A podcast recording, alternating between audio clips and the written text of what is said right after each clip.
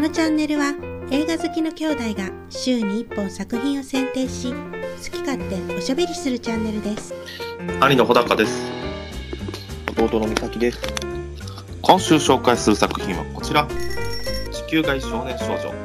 電脳コイルから15年当時誰もが想像し得なかった AR がある暮らしを予見した監督磯光夫彼が次に見通すビジョンは AI がある宇宙での暮らしだった舞台はインターネットもコンビニもある2045年の宇宙。日本の商業ステーション安心で少年少女たちは大きな災害に見舞われる。大人とはぐれネットや酸素供給が突絶した安心から自力での脱出を目指す子供たち。時に仲間の時に AI の力を借り生きるための行動をとる彼らは史上最高知能 AI が語った恐るべき予言の真意にたどり着く。絶対絶命の状況下で子供たちは何に触れ何に悩み何を選択するのかということで、まあ、ネットフリックスで配信された、はいまあ、オリジナルアニメだね。はい。はい。まあ、電動コイルの監督だった人が、はい。まあ、また 2, 2作目の監督ということで、美咲さん、電脳コイル見たことある電動コイルさ、ちゃんとは覚えてないんだけど、のうん。昔 NHK でやってたよね。ああ、やってた。でも俺は全然見たことないから。あ、そっか。俺もなんとなくでしか覚えてないけど。あ、そうだ。うん。っていうので、うんまあ、ちょっと見てみたけど、うん。なんかこう、結構この話の内容としてはさ、世界観とかめちゃくちゃうんしっ。かり考えられてて、うん。そうだね。うん、あのー、2045年が舞台で、まあ、こんな未来になってるかもしれないという、近未来よね、本当に。うん、近未来だね。20年後やから。20年後か、そうだね。うん。あのー、なんか出てくるデバイスとか、ね。そうそう。もうん。う、もうだから、機器じゃないねんな。そう、スマホがもうなんか平ら、あの、腕にが、液晶が、あの、触るところも、画面も、う、うんん。どっちもあって、貼ってあってね。うん、便利よね、うあれやったら手が使えるから。そうそうそうそう。で、インカメラもあって、アウトカメラもついてるから。うん。まあ、ほんまはスマホやねんけど。うん。うん。内容としてはスマホやけどね。だからなんかそういう、うんいろいろ設定とか、うん。うん、よく考えられてたよね。うん。あと、宇宙でね、宇宙船の中で、まあ、宇宙船、まあ宇宙船か、宇宙船やけど、まあ食べるものとかさ、うん。飲むものとか、うん。まあでも無重力じゃないんやなと思ってたけど、人工重力か分からんけど、ああ、あ、そうやね。あの船の中では結構重力が、まあある区域とない区域があって、まあ、基本的にはあった方が暮らしやすいということなんやろうけどさ、うんうん。というのが、まあそのロボットアニメじゃなく宇宙、まあ本当宇宙での生活っていうのをさ、前半は丁寧に見せていって、で、後半はちょっとストーリーが進んでいくわけやけど、そうだね。いろいろ展開がうんあったね、そっから。うん、そういう設定を、まあ楽しめたかな、結構前半は。うん。まあやっぱ、割とその、うん、よくあるようなうん、感じじゃなかったからさ、う話の、ん、うーんと、設定とかかな。うん、が、そこがまず、一番最初に引き込まれるところ。うん、としてまず見やすいよね、そこうん。そうっすね。まあでも後半の、まああの、このネタバレしちゃうと、その、NASA、NASA ちゃんが、が。うん。あの、テロリストっていうところが分かってからまた話がぐいっと進んで面白かったけど。うん。そうだね。そこからうんまたうん。話が一転していくよね。うん。1点、2点ぐらい。うん。だから最初の方はもうこれは AI が敵なのかなっていうふうになって、まあ2001年宇宙の旅的な AI が敵っていう話を多いけど、でも逆にそうじゃなかったっていう、うん。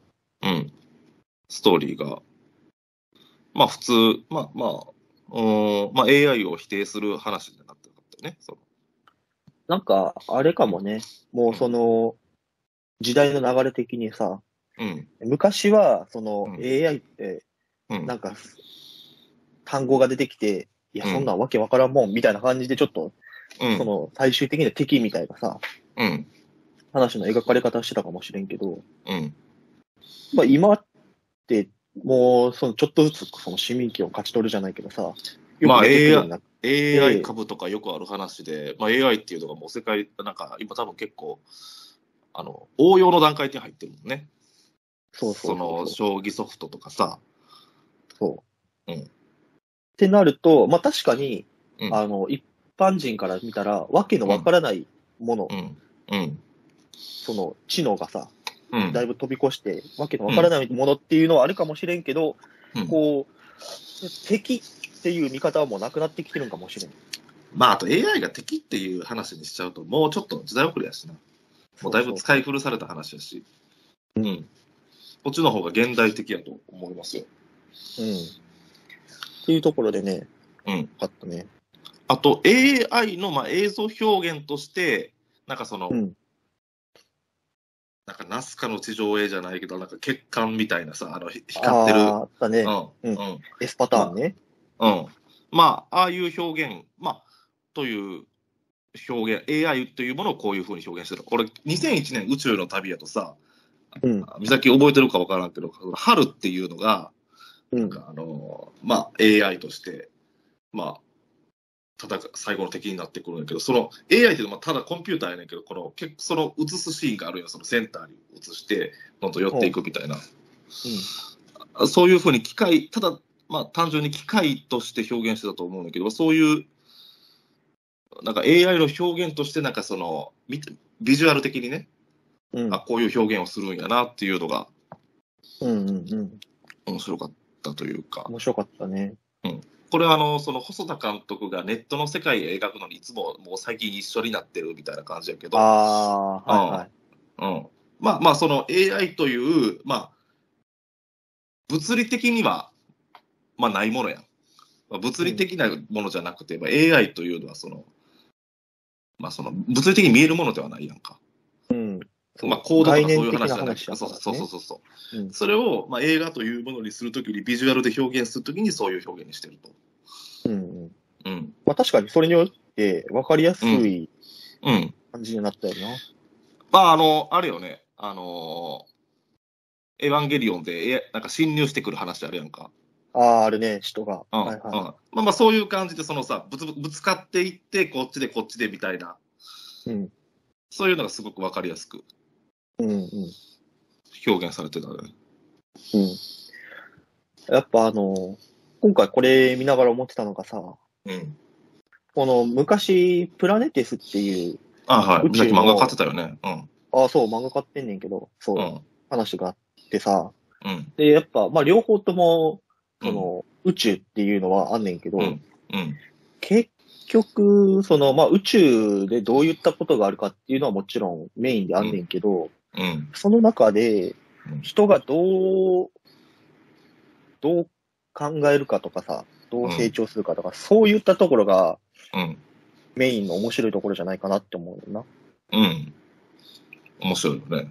面白いね。だから今回で言うと、まあその、うん。子供たちが、うん。その、地球生まれの子供たちとか、うん。まあ地球じゃない火星かな、うん。月かなで生まれた子供たちとか、うん。つ月って言ってたな。月やな。うん。のそこの出会ってからの成長やんな。うん。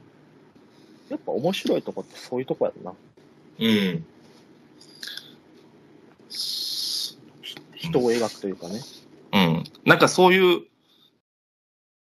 宇宙とかって普段なんか暮らしてないところって、なんかその、特にドラマがなくても、ディティールを細かく突き詰めるだけで面白いと思う、多分。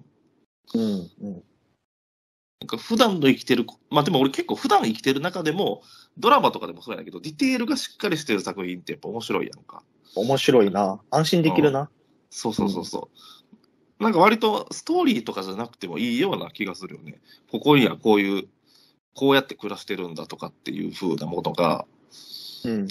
丁寧に描かれてるていれば、それは宇宙だったら、まあ、宇宙っていう、まあ、それはもう未来であれば、うんうんまあ、こういうのがあるかもしれんなっていうふうに思わせたら、それはそれで面白いよね。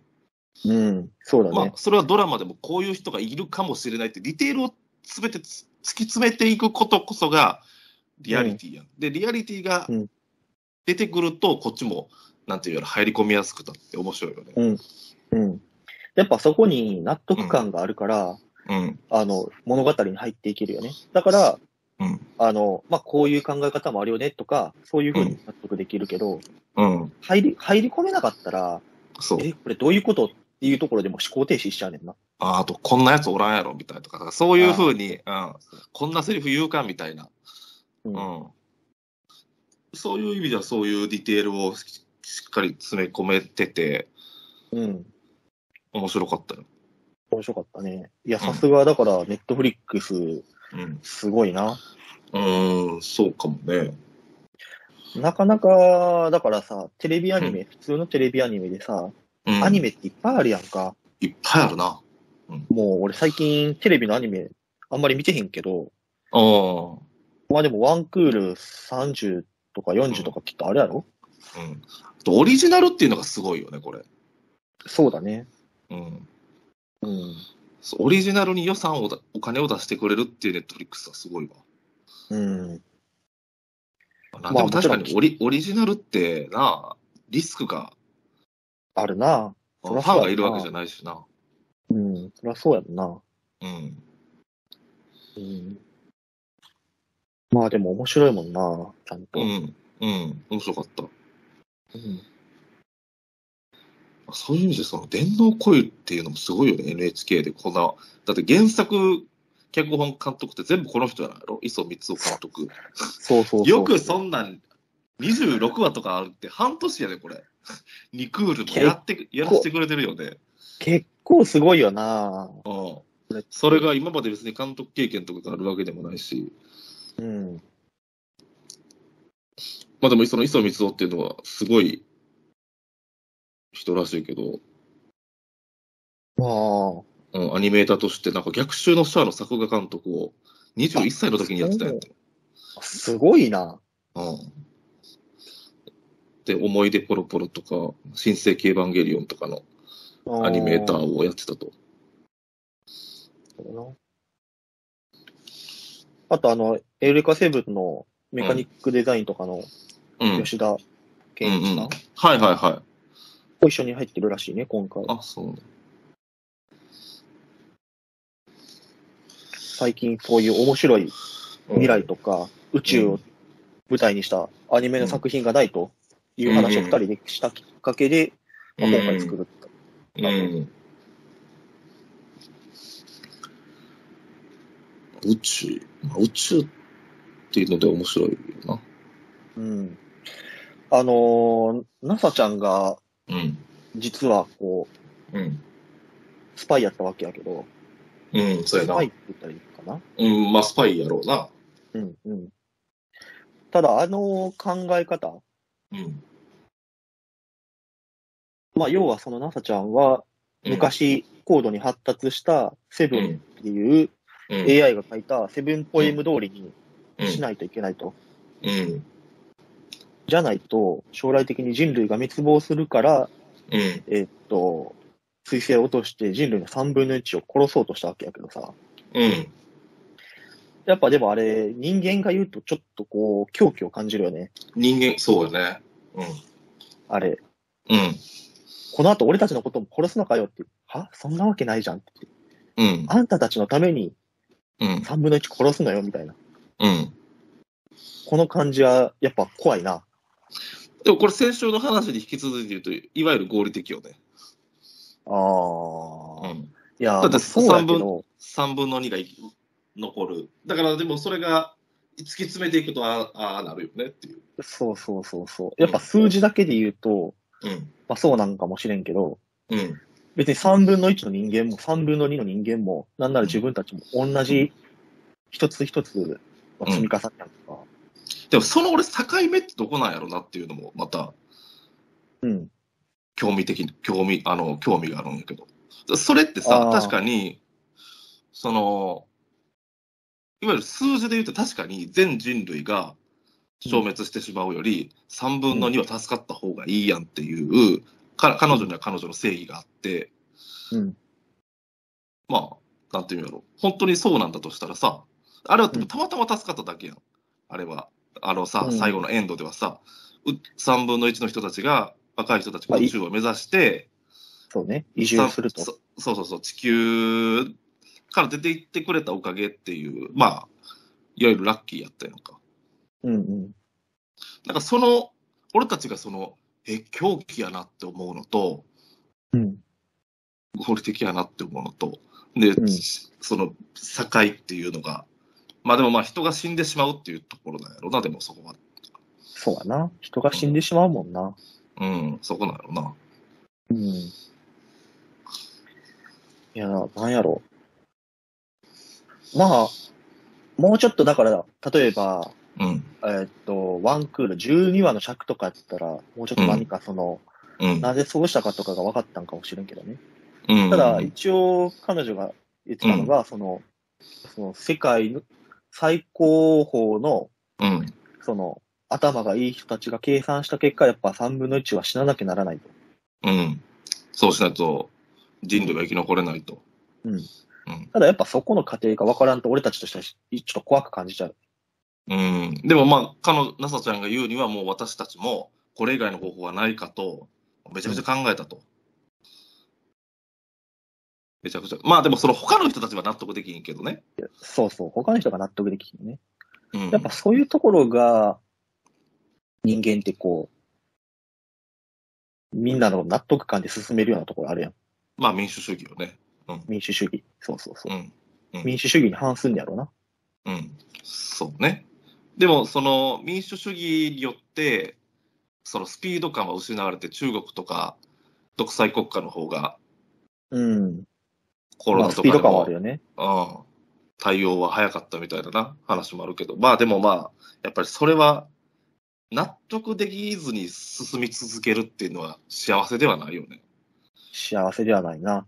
確実に犠牲になっている人が絶対いるからな。うん。その、なんていうの、結果だけ見て、ああ、こっちのコロナの対策に成功したなっていうのも結果やけど、納得せずに進んでいくうん。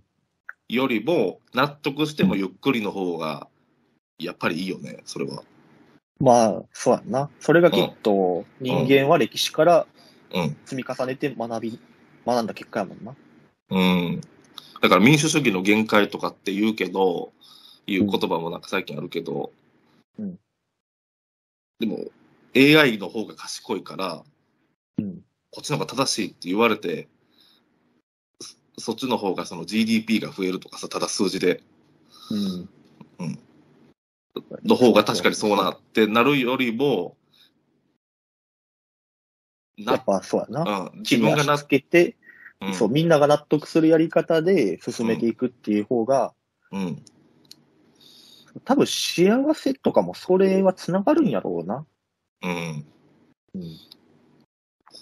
そうなのね。多分、勉強やらされるより、なんでやったら方がいいのかっていうのが分かってないとうん。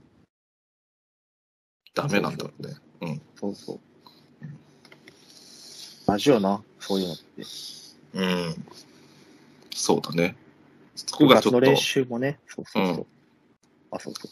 ナサちゃん的には、彼女は彼女では、彼女なりのね、正義があったけど、うん。まあ納得できないっていうところなんでしょうね。納得できないってところだな。うん。うん。まあなんか AI がそういうのはまあまあそう言うかもしれんけど、うん。それを受け止めて人間がどうするかやからな。うん。そうね。でもまあそれによって、もう時間がないのに滅びてしまう。だあのさ、あのもう一人のやつ、何やったっけ？名前忘れちゃった。あの、なんだっけ ?N 国連みたいな人の、UNX? ん？あ、UN の AI? の、あの、あの男、男の子人、男の子。